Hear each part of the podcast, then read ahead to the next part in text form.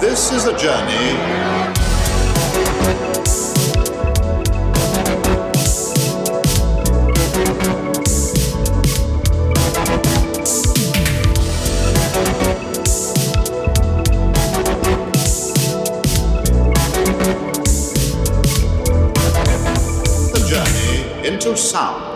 Hey, hey, hey, everybody.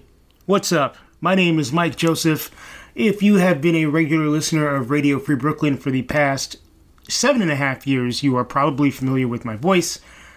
However, this is the first episode of a brand new show, but it's also not the first episode and it's not a brand new show. I joined Radio Free Brooklyn in November of 2016, hosting a show called Jheri Curl Chronicles. It was a music show, ran for two hours on Wednesday nights, ran it through 2020. Uh, so had a nice little four and a half year run. Uh, after the pandemic started at the beginning of 2020, I recorded live from my apartment. It was a great time. Uh, it was really centered around black music from the 80s or black derived music from the 80s. And of course, all music is black music, but it was geared more towards uh, dance music and soul music and hip hop, uh, those genres specifically. Had a great run. And then at the end of 2020, it was just sort of a confluence of things that burned me out, and I decided to discontinue the show. And then a year after that, uh, towards the end of 2021, I came back to Radio Free Brooklyn with a new show called The Vibe from Mike's House. And um, it was a similar show to the JCC, only it wasn't just limited to the 80s and it wasn't just limited to R&B and hip hop and dance music. Uh, it was uh, a a bit more wide in scope. And uh, that was a great run also. Uh, ran until uh, last week. so another two and a half years or so of doing the show. And now here we are with Journey into Sound, which is a music show, but not a music show. Um, I will not be playing music on the show. Uh, so, those of you who enjoyed hearing me play DJ and introduce you to my little record collection, that's not going to be happening here. What's going to be happening on the show is that I'm going to be talking about music. Now, I'm going to backtrack a little bit.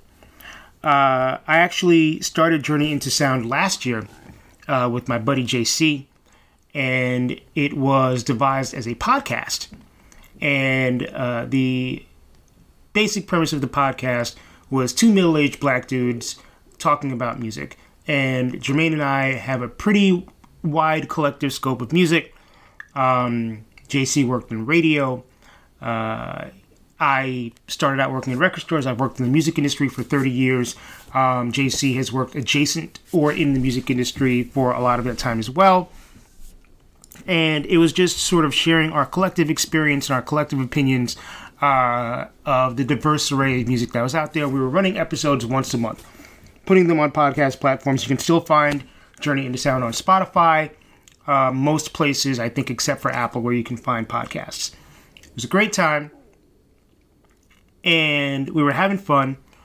Uh, I had some issues uh, last summer uh, with regards to my living situation, had to miss a month or two.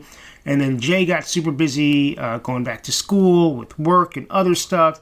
And he had to miss a couple of months. And ultimately, at the beginning of this year, we decided that it would be best to recontextualize the show a little bit. So, what do you think that two people who are extremely busy, maybe too busy to do a monthly podcast, you're going to do? Have a weekly radio show. uh, I, and, and that's the reductive uh, version of what's going on here. Um, so, for a few reasons, the vibe from Mike's house, uh, we decided to discontinue that. One reason was just that it got a little tired. Uh, I was recycling themes, certainly recycling songs.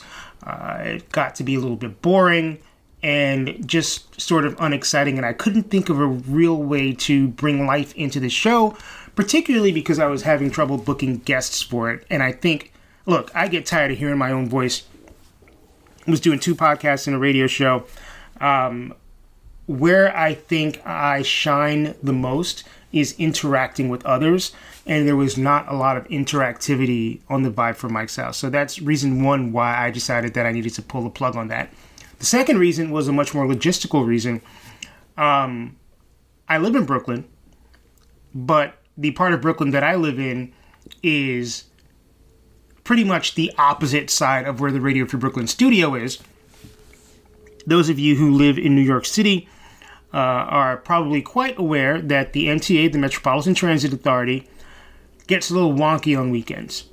And there are service disruptions, service interruptions, service cancellations, all sorts of things happen on a weekend in New York City, which can delay or render completely impossible uh, being able to travel from one part of the city to another part of the city and I tried a whole bunch of different configurations to get from my apartment to the studio.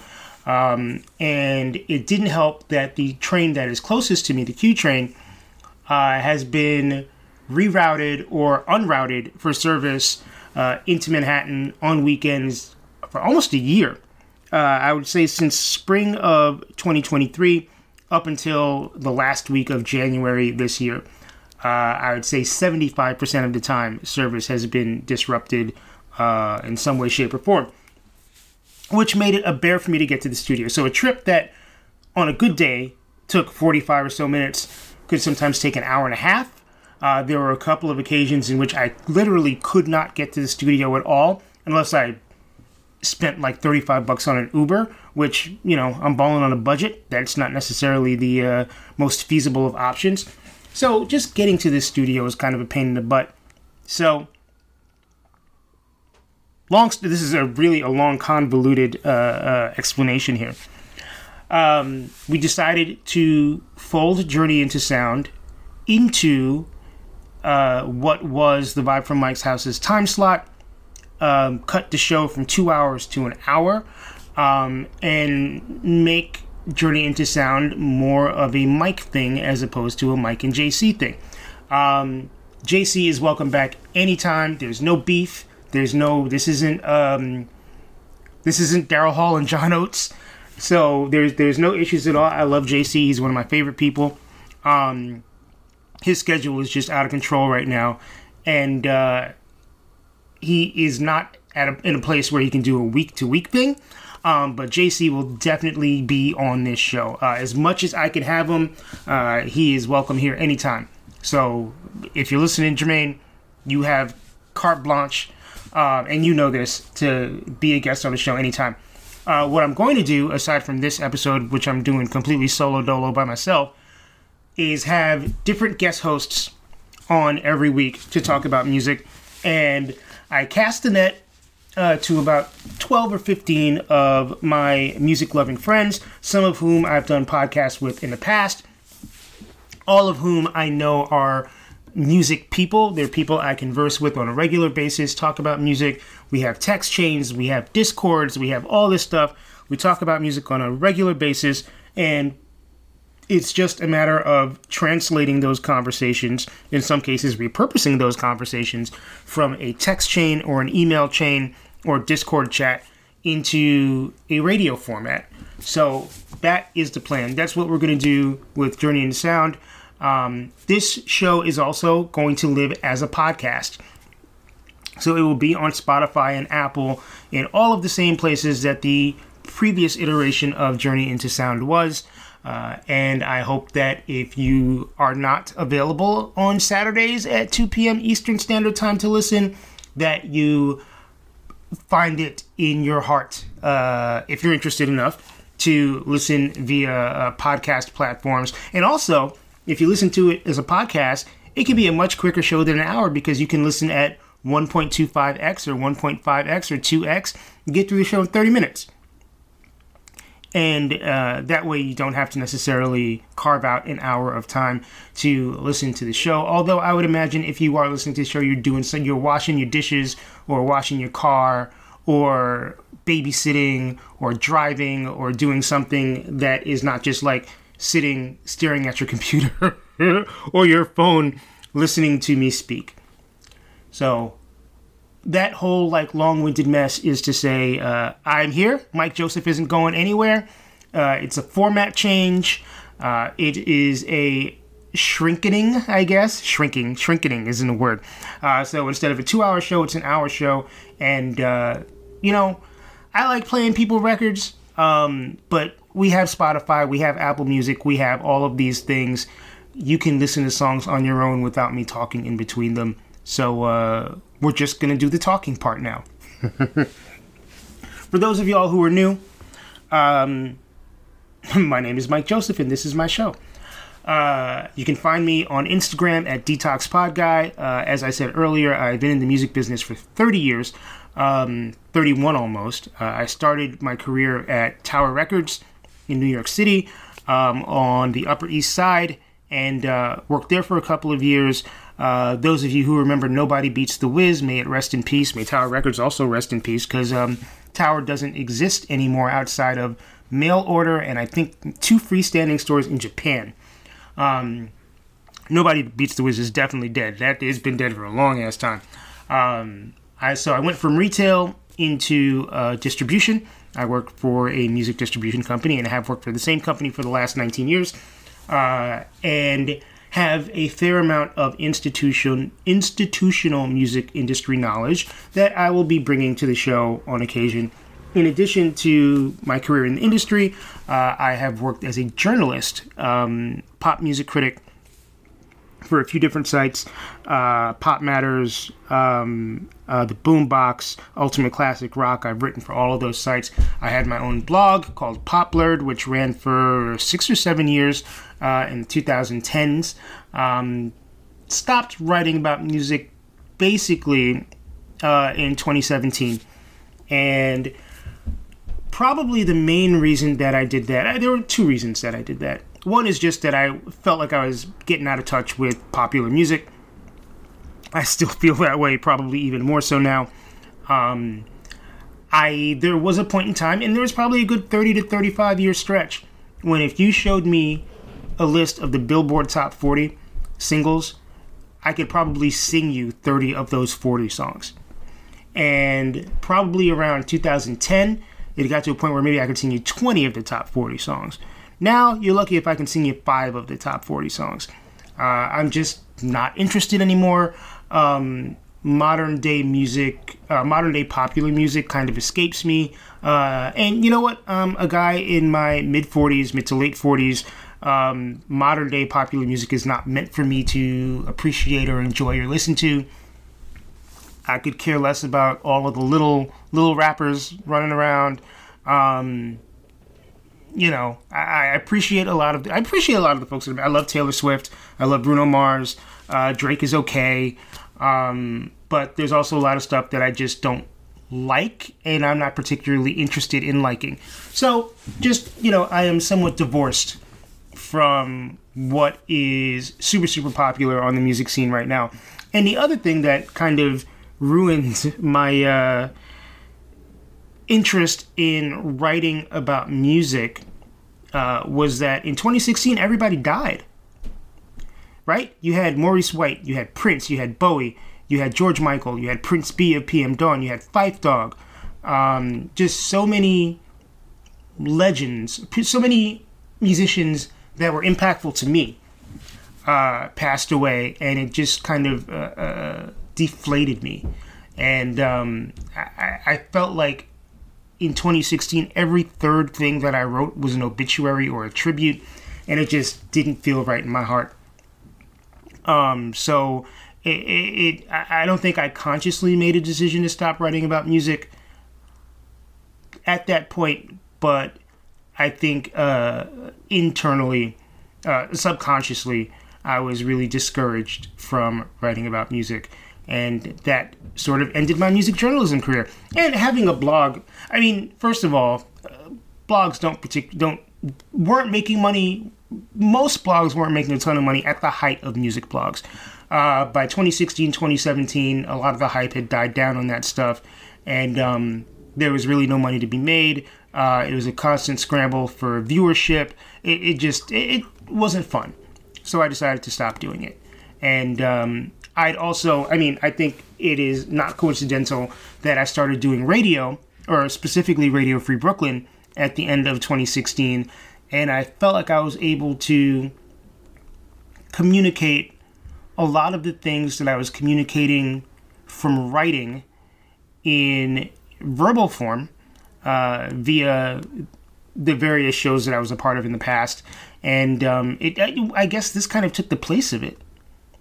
So um, that's kind of uh, my CV, my resume, like my history in music, and beyond that, look, even if I didn't professionally work in music and have worked in music my entire adult life, fact of the matter is I've been a music fan my entire life.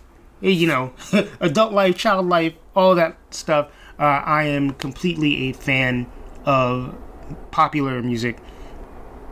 I can't pinpoint a specific origin story for that.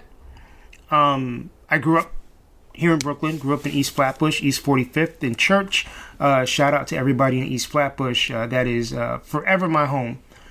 Um, but grew up in a uh, fairly big family, and there was just always music around. Um, the house that I grew up in, uh, rest in peace to both my grandparents, um, my mom's parents. Uh, the house I grew up in, there was just music all around. My grandmother sang. Um, never like professionally or anything like that, but she had a beautiful voice, would always sing along with the radio. And there were records everywhere for as long as I can remember. Um, you know, my mom uh, was a teenager when I was born. Um, my aunts and uncles were mostly teenagers. Um, they were buying records and um, you know the house that I grew up in was always filled with music. And I, there's a part of me that feels like, oh, there were hundreds and hundreds and hundreds of records, and at most there were maybe like 200. Um, but still, we had a pretty prodigious record collection. Um, I got my first record player as a Christmas present when I was five, uh, and I think it was because like we had the grown folks record player where like my aunts and uncles and cousins would all play their records and i started touching it and uh, uh, i got in trouble for it as much trouble as a five year old should get into for touching grown up stuff. And i think they were just like look for this little kid like blows some speakers out or knocks a stereo system down on himself or whatever. Let's get him his own thing. He's clearly interested. And uh, they bought me a little Fisher Price record player when I was five years old, and we had a, a collection of 45s um, that were not used on a, a, especially regular basis, and I inherited those, and it was a bunch of you know music that had been you know anywhere between five and ten years old at, at that point, so it was a lot of stuff from the mid 70s, late 70s. Um, and that's kind of what I cut my teeth listening to uh, you know, playing these records by the Supremes and Earth, Wind and Fire and the Jackson Five and and uh, Barry White and, and all these other folks. At the same time, uh, this was pre MTV. I didn't so. MTV started in 1981. I did not personally have MTV in my home until 1994. Uh, I was living on my own by that point.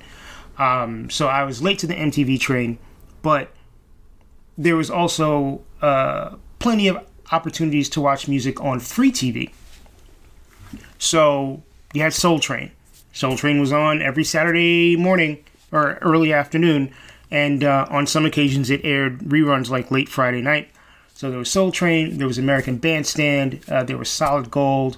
Um, all of this was like Saturday programming.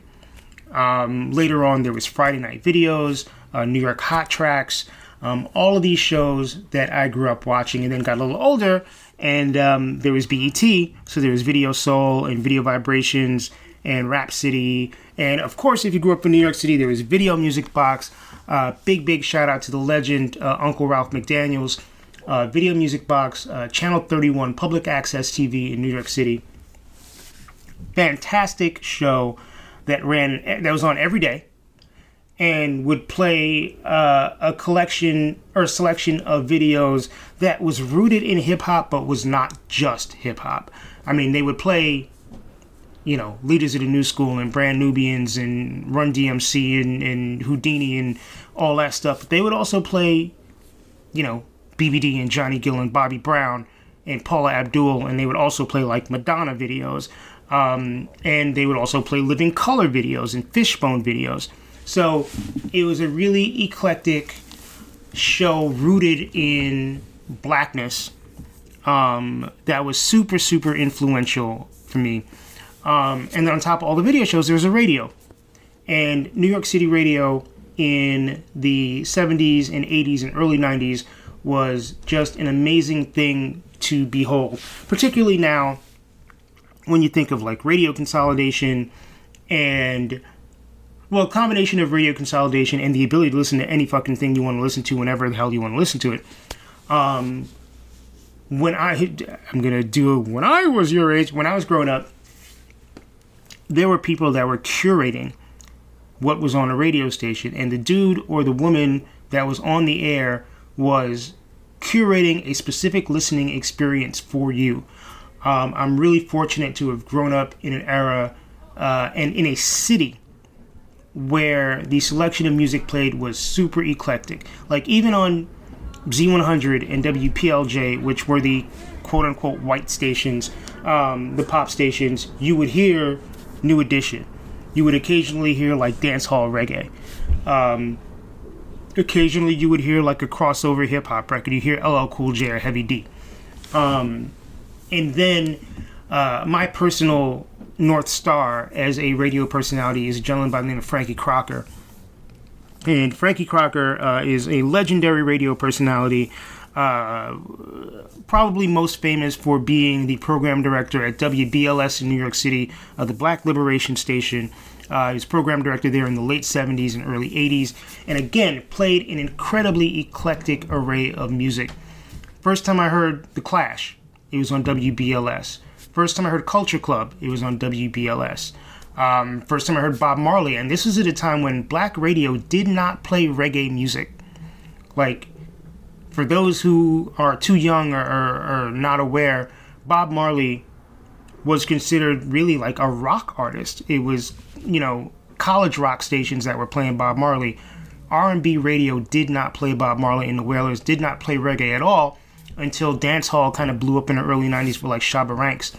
Um, but uh, Frankie Crocker played everything. It was like if it, if it gets your ass moving, he was gonna play it. If it sounded good to him, he was gonna play it. Fuck a format, and it was really instrumental in the way that I viewed music. And even with the, the Jheri Curl Chronicles, that whole show was basically a four year long tribute to Frankie Crocker.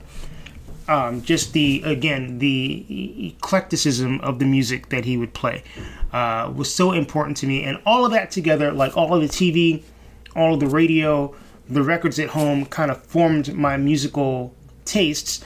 Um, and it, it, I'm not going to say I have the widest taste in the world. Like there's stuff that I don't listen to. I don't listen to a lot of metal. Uh, I don't listen to a lot of international music. Um, I don't listen to anything that's particularly noisy or dissonant or discordant. Um, you know, my bass is still three and a half minute pop song with a hook and a chorus and, you know, regular like verse structure and all that stuff. But I love, you know, I love pop, I love funk, I love soul, I love R&B, I love hip hop, I love reggae, I love calypso and soca. I grew up listening to that stuff. I love salsa and merengue. I grew up listening to that stuff. I love new wave. I love uh, uh, hair metal. I love uh, yacht rock, uh, which is different from soft rock. Uh, I grew up listening to Light FM, so all that late night Delilah stuff, Richard Marx and Air Supply. I love all that shit. Um, you know, came of age in the early 90s, so Pearl Jam, Nirvana, Stone Temple Pilots, Smashing Pumpkins, all of that stuff. Gangster rap, um, house music, uh, all of that stuff.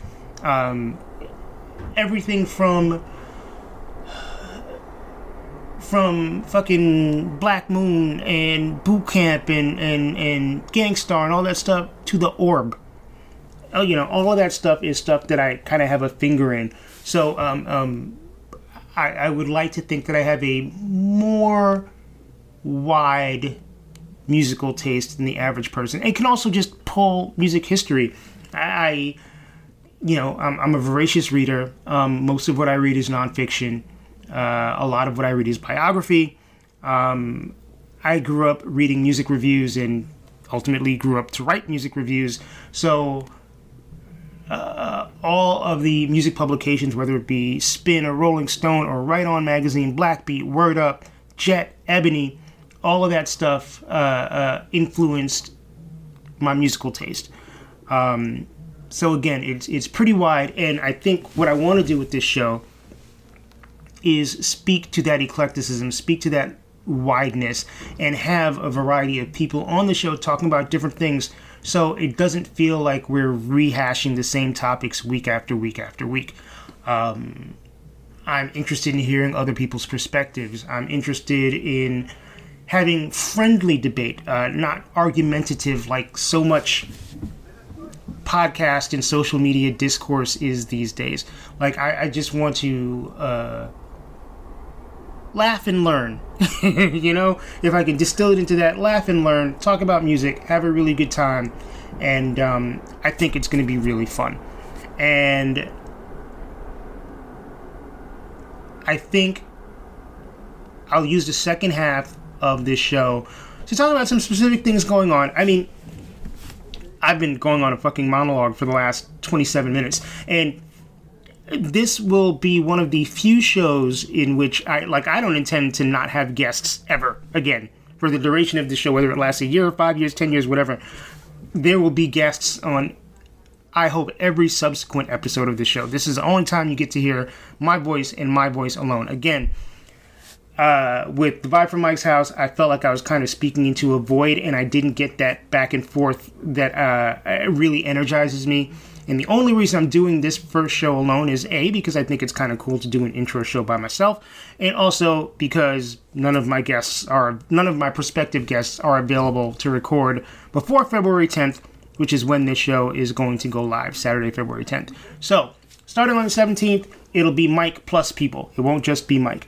So, uh, shit, I lost my original train of thought. I think my original train of thought was that I was going to talk about specific things uh, going on in music uh, over the course of the second half of the show. Um, but before I do that, I should let you know that Radio Free Brooklyn is a 501c3 nonprofit organization. Uh, we've been around for almost nine years. Uh, later this spring, well, not even later this spring because spring hasn't even started. We haven't hit the beginning of the spring yet. In a few months, Radio Free Brooklyn will be celebrating its ninth anniversary. Yes, folks, Radio Free Brooklyn has been on the air for nine whole years. And uh, we have uh, uh, an array of great programming uh, from music shows to talk shows, uh, political shows.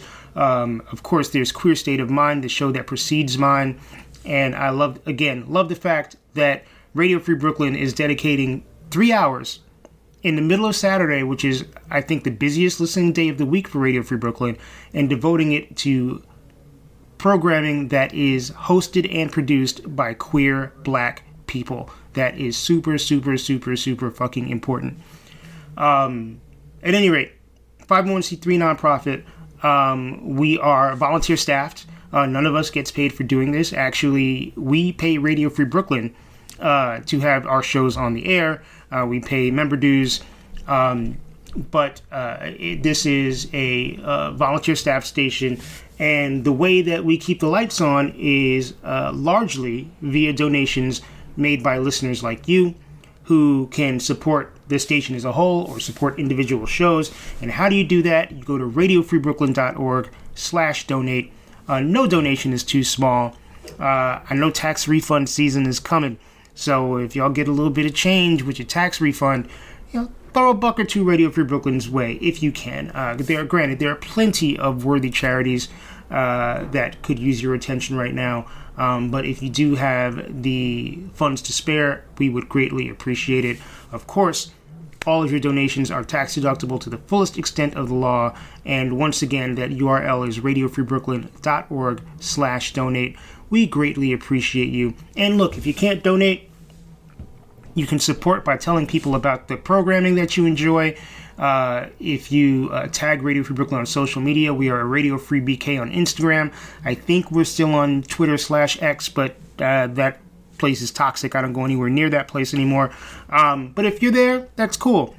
Uh, shout out your favorite programming, tag, tag Radio Free BK, and uh, let's grow our listenership and keep Radio Free Brooklyn on the air for at least another nine years, hopefully more.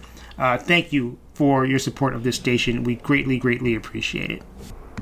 All right, so what is happening this week that people are talking about? People are talking about the Grammy Awards, and it's an interesting topic to bring up.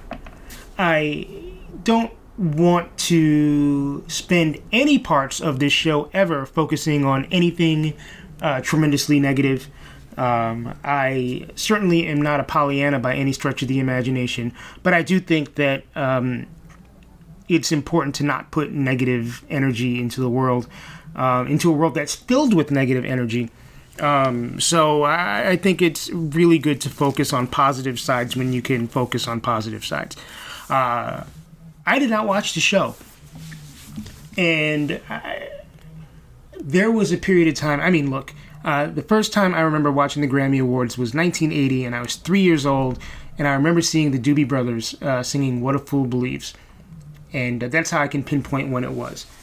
And I had a thing about award shows from that point forward, uh, and I would say throughout the 80s and 90s and early 2000s, I might have missed the Grammys and the American Music Awards and the MTV Video Music Awards and the Soul Train Music Awards and the Billboard Awards.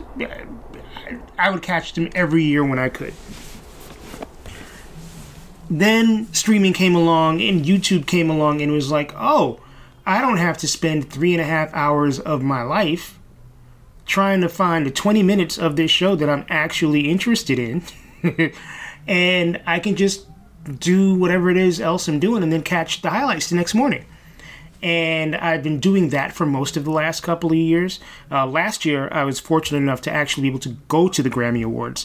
Um, I am a member of the Recording Academy through my job, and um, it was great to be in the building uh, as the show was being made. I uh, I probably would have had a better seat had I stayed stayed home and watched it on TV. I would have been able to see more of it. Uh, or at least see it more uh, directly. But it was also cool to see how the donuts are made, right? It, it's cool to see the performances getting set up and see what people do during commercial breaks and all that stuff. Um, and it was something to cross off the bucket list, even though I didn't really, really have it on the bucket list to begin with. Uh, either way, it was a cool experience, once in a lifetime. I doubt it will ever happen again. Uh, Grammy tickets are expensive, y'all. Um, so uh, I, I, stayed home this year uh, and didn't watch the show just because I wasn't super interested. Uh, I did watch a fair amount of the pre-show, um, which streamed live on YouTube, and I could kind of go back to the beginning. And again, I'm becoming so lazy.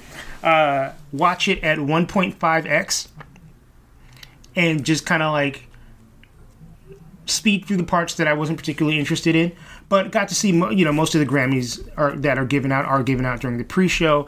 So I got to see a lot of my favorite artists win. Uh, shout out to Michelle Meshell Ndegeocello, who won the first ever Grammy for alternative jazz uh, for her album Omnichord Real Book, which is one of my favorite albums of 2023.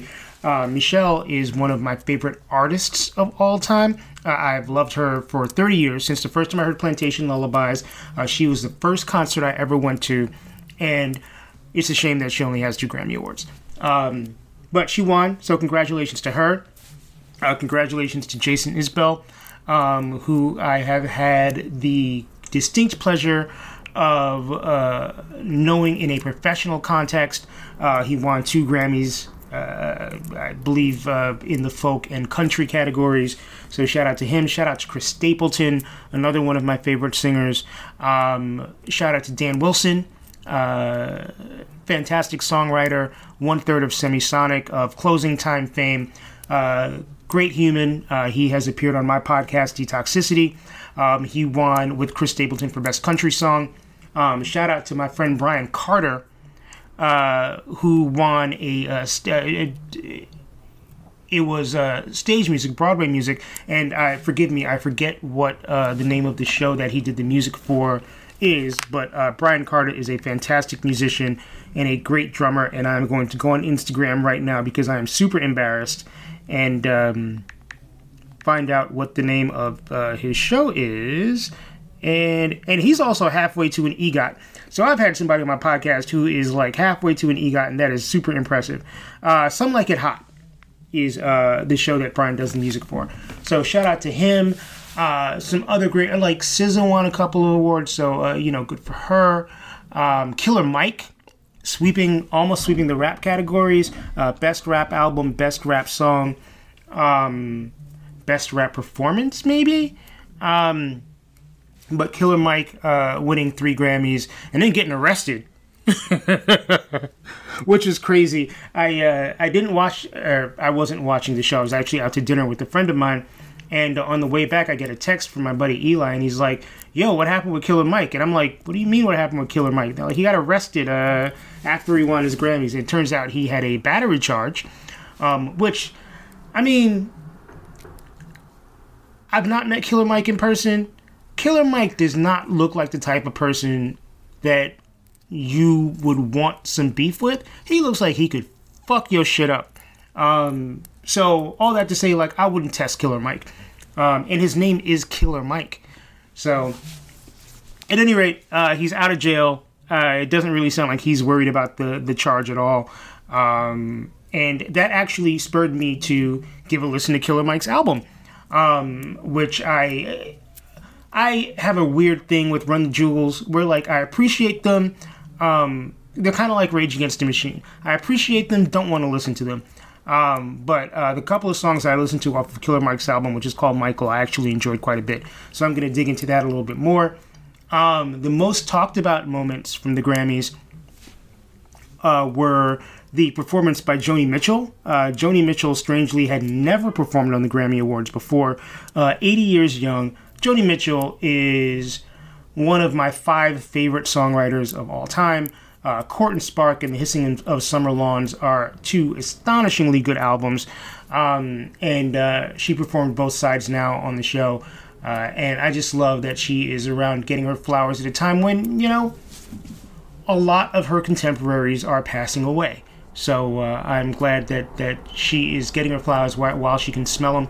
Um, and also, Tracy Chapman coming out of wherever the hell she's hiding, Montana or Wyoming or you know wherever her the Tracy Chapman bunker is, where she is being a completely private citizen, and God bless her for that.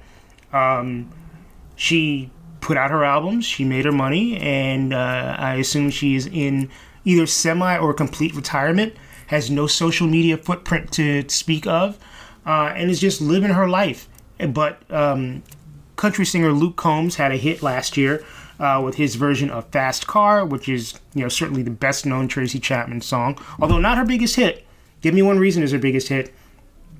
Um, but Tracy Chapman popped back out and performed Fast Car with Luke Combs, and uh, I'm gonna catch that on YouTube uh, when I get the chance because um, I heard that it was a very very good performance. Uh, Tracy Chapman looks great. Um, Luke Combs is also a cutie, but uh, I, shout out to Tracy Chapman for just getting her flowers, right? Um, how many black woman lesbian folk singers were around in the late 1980s and able to sell millions and millions of records and have a sustained career for nearly two decades? Um, I, you know, big shout out to Tracy Chapman. That first album is a, a masterpiece, and she continued making good records. So don't just think of her as Fast Car or, excuse me, Fast Car and Give Me One Reason and talking about a revolution, and that's it. Um, she has a stellar catalog. So um, if you are new to the Tracy Chapman experience, or you only know the handful of hit singles, uh, dig a little deeper. Um, just a fantastic songwriter with a super, super rich, amazing voice. Um, and Luke Combs is pretty dope too. So uh, check him out. Um, other than that, I don't know much about the show. I, I watched Jay Z's speech, uh, and you know, before I started to record this, I read a piece from Nelson George. Uh, Nelson George is a um, very respected black journalist. Uh, was R&B music editor at Billboard in the '80s, um, and uh, you know is just kind of a, a, a, an elder in music journalism, black music journalism specifically. And he didn't call Jay Z by name, but he certainly uh, was referencing him in a blog post that he wrote today about kind of, you know, self aggrandizement and victim mentality. Um, and for those who didn't catch his speech, Jay Z basically called the Recording Academy out for his wife, Beyonce, having the most Grammys of anybody in history and never winning an Album of the Year award. Okay. Certainly within his right to do that. Of course, you're going to defend your wife. You're going to speak kindly and positively of your wife. I don't deny that Beyonce is incredibly talented. Uh, music taste is subjective, right? There is no best. For real, for real, for real, there is no best. Um, you ask 10 people what the best is, you're going to get 10 different answers in a lot of cases, and they're all right. So, regardless of what actually gets the trophy, like, none of that is indicative of what actually is the best because that is a personal decision, right? Music, art is subjective. Um, it's not like a track meet where the person that runs the fastest wins. There is no running the fastest in music. That said, on a personal level, I don't think any of Beyonce's albums were the best album, certainly not my favorite album, I should say, made during the year in which they were released. I don't know if there's ever been a year in which a Beyonce album has been nominated for Album of the Year when I thought it was the best album of the albums nominated that year. Um, thinking back to last year's nominees, uh, if I was an Academy member and I had a vote, I would have voted for Kendrick Lamar. Um, and uh, a friend of mine, uh, Will, uh, posted on Instagram today that uh, he thinks if anybody should have beef uh, with the album of the year Grammy not being awarded to them, it should be Kendrick. And I and he also kind of expanded that to say hip hop in general, which I think is a pretty valid point. Um, only two hip hop albums in history have ever won the Grammy for Album of the Year, and they weren't really rap albums per se. There was the Miseducation of Lauryn Hill, um, which in, on which Lauryn Hill does significantly more singing than rapping. I would say it's you know, eighty percent R and B to twenty percent hip hop. Um, and then there's Speaker Box to Love Below by Outkast, uh, which you know, Big Boi's part is hip hop, but 3000's part of the album is pretty much non-definable. The same way that like Prince music is uh, uncategorizable, um, the Love Below is not really a hip hop record. I mean, and Andre 3000 does very little actual rapping on that album. Um, so they're hip hop adjacent without being fully, fully, fully hip hop. That said, to Pimp a Butterfly, uh, even like you know, I, I don't remember what else was nominated that year, but to Pimp Butterfly is one of my favorite albums of all time. It is, from an artistic standpoint, it is musically sound. Um, it is lyrically sound. It connected to the culture. Um, it, it, just it hits all of the notes um, in a way that Beyonce's music to me does not. I don't think Beyonce is a particularly insightful lyricist. Um, I think she slogans a lot, and you know, I think there's value in that, but I don't think it is. Uh, you know, Kendrick won a won a Pulitzer Prize. Beyonce ain't never to win a Pulitzer Prize.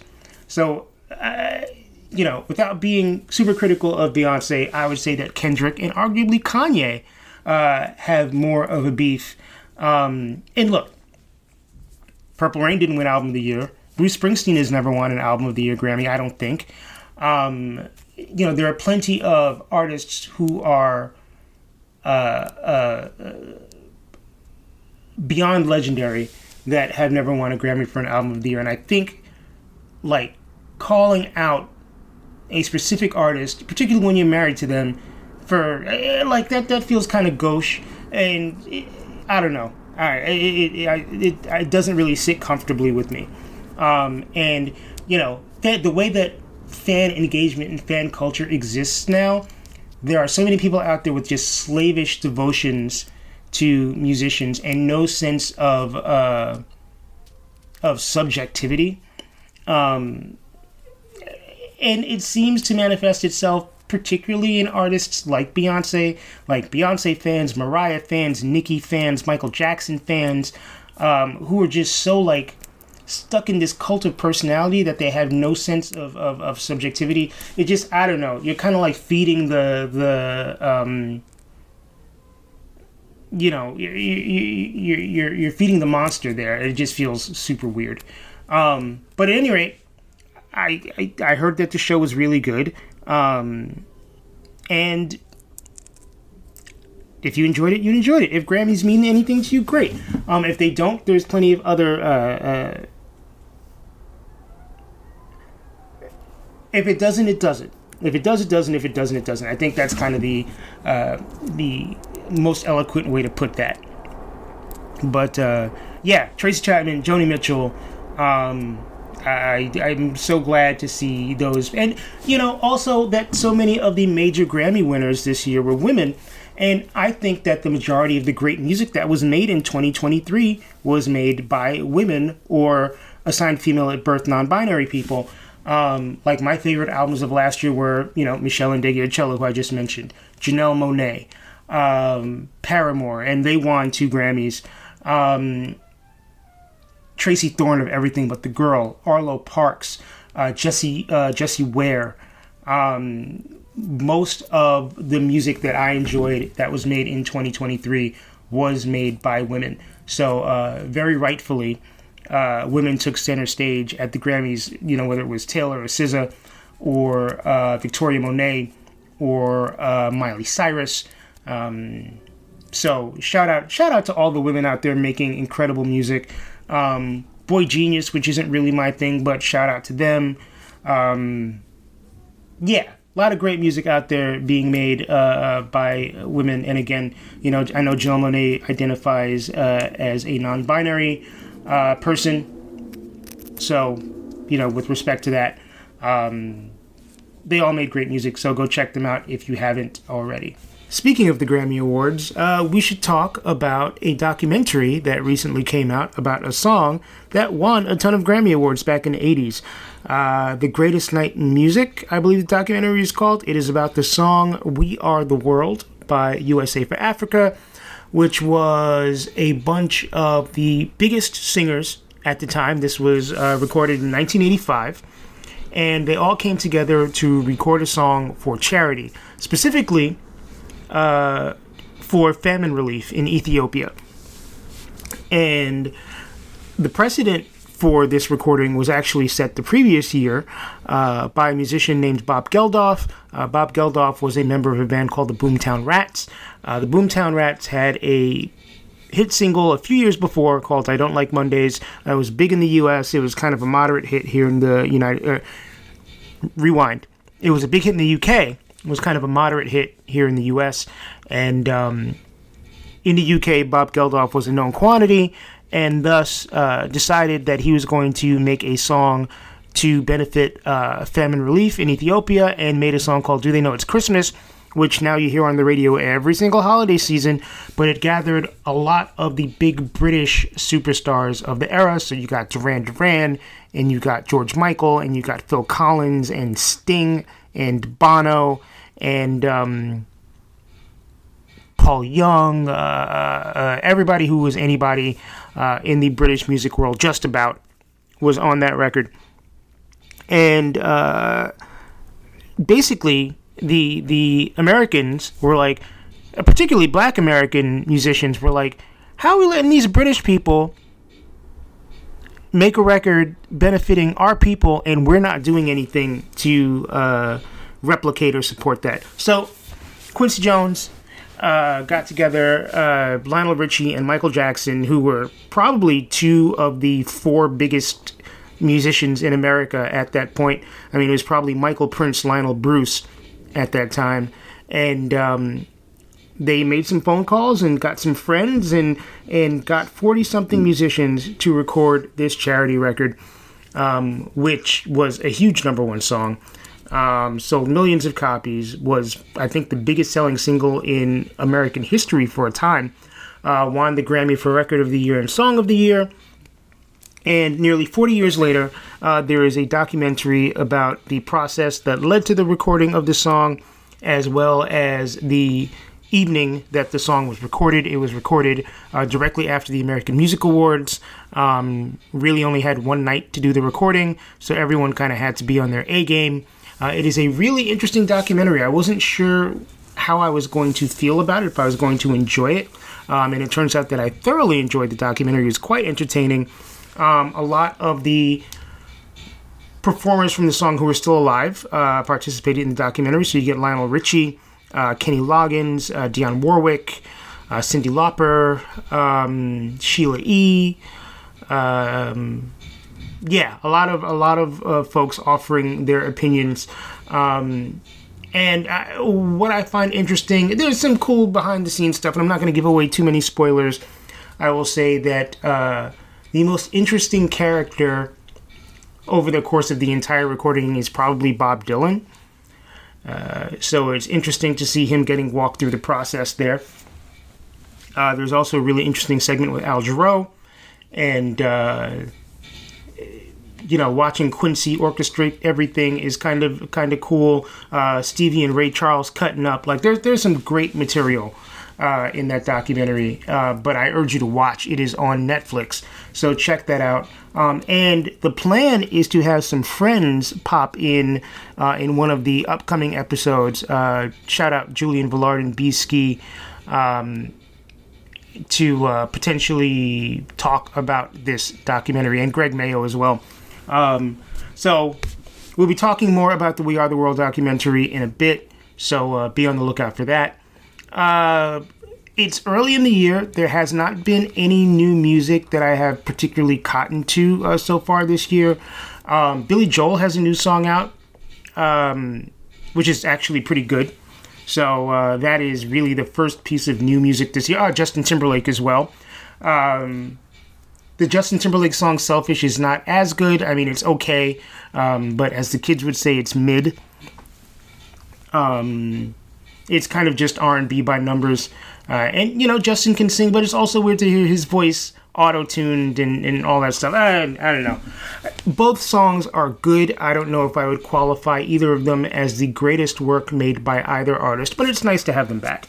Um, the new album by Brittany Howard, uh, lead singer of the Alabama Shakes, uh, will be out by the time you're hearing this. Um, and uh, I, I, was never really a huge fan of the Alabama Shakes. I, I, saw them live right before their first album came out, and I was like, okay, these kids are bringing the goods in concert. Um, but their albums didn't really hit me. So I was really surprised when uh, Brittany's solo album, Jamie, came out, and I was like, yo, this shit is dope. Um, she's kind of better as a solo artist than she was with the band. Um, so I'm really excited. She has a song out now called What Now, but the album will be out by the time this episode is released. Uh, so that's the first real new release that I'm looking forward to. JT's album, as I mentioned, uh, will be out in a couple of months. Um, so looking forward to that. Lenny Kravitz has a new album coming out, and he's also been in and out of the news quite a bit lately. Um, He's on the cover of People magazine, uh, talking about his. I, can y'all believe Lenny Kravitz is, is going to be 60 years old in like a month and a half? Well, no, we're only in February. He's going to be 60 years old in like 90 days, which is crazy. Uh, Lenny, I feel like, has actually gotten better looking with age. Um, and of course, he's an incredibly talented musician. Like I stand every black. I mean, as much as I love R and B and I love hip hop, I love when black artists make music that it is not expected societally of them to make, right? Um, so people like Lenny, people like Tracy Chapman, people like Brittany Howard, um, even Janelle Monáe, uh, uh, Allison Russell, uh, who won a Grammy, and uh, I recently uh, started listening to the music of. She's dope. Uh, Arlo Parks, who I mentioned earlier, Joy uh, Oladokun, who was robbed of not, uh, not nominated for any Grammys, made one of my favorite albums of last year. Just, you know, black folks who make rock music and country music and folk music, or music that, like Meshell Ndegeocello, is completely undefinable by genre. Um, I just, you know, as as a black person who kind of grew up being against the grain and often had his had his black card put into question by his peers and sometimes by even his elders. Um, you know, I think there's a very limited uh, uh, perception of, or there was. I don't think it exists so much in, in this generation as it did in my generation and maybe generations before. Limited perceptions of what black folks were capable of, or what they should enjoy, what they should like, how they should talk, how they should act, all of that stuff. And I love that there are all of these artists who have had lengthy, sustained careers doing what the hell they want to do and being unapologetically black. I love it. So, you know, anytime Lenny puts out an album, even though Lenny's had a very inconsistent qualitatively career, I will always stand for Lenny. I will always look out for Michelle. If Tracy Chapman decides to crawl out of whatever hole she's in and make new music, I will be there for that Tracy Chapman music. I just love everybody who doesn't just go for the okey doke, this is what is expected of us, who is like, I'm going to be myself, I'm going to be unapologetically myself. Um, just that attitude in general means so much to me. So I'm grateful for that. Uh, Want to give a birthday shout out. I can't believe, first of all, I can't believe I've almost filled up an hour talking by myself. Uh, Want to give a birthday shout out to Bobby Brown. Uh, Bobby Brown turns 56 this week, 55 or 56. I can't remember which. I think it's 55. Um, I'm going to my trusty cell phone again to look up how old uh, Robert Beresford Brown is. Uh, Bobby Brown is 55 years old. Um, so big shout out to Bobby Brown. You know, first of all, Bobby was a monster.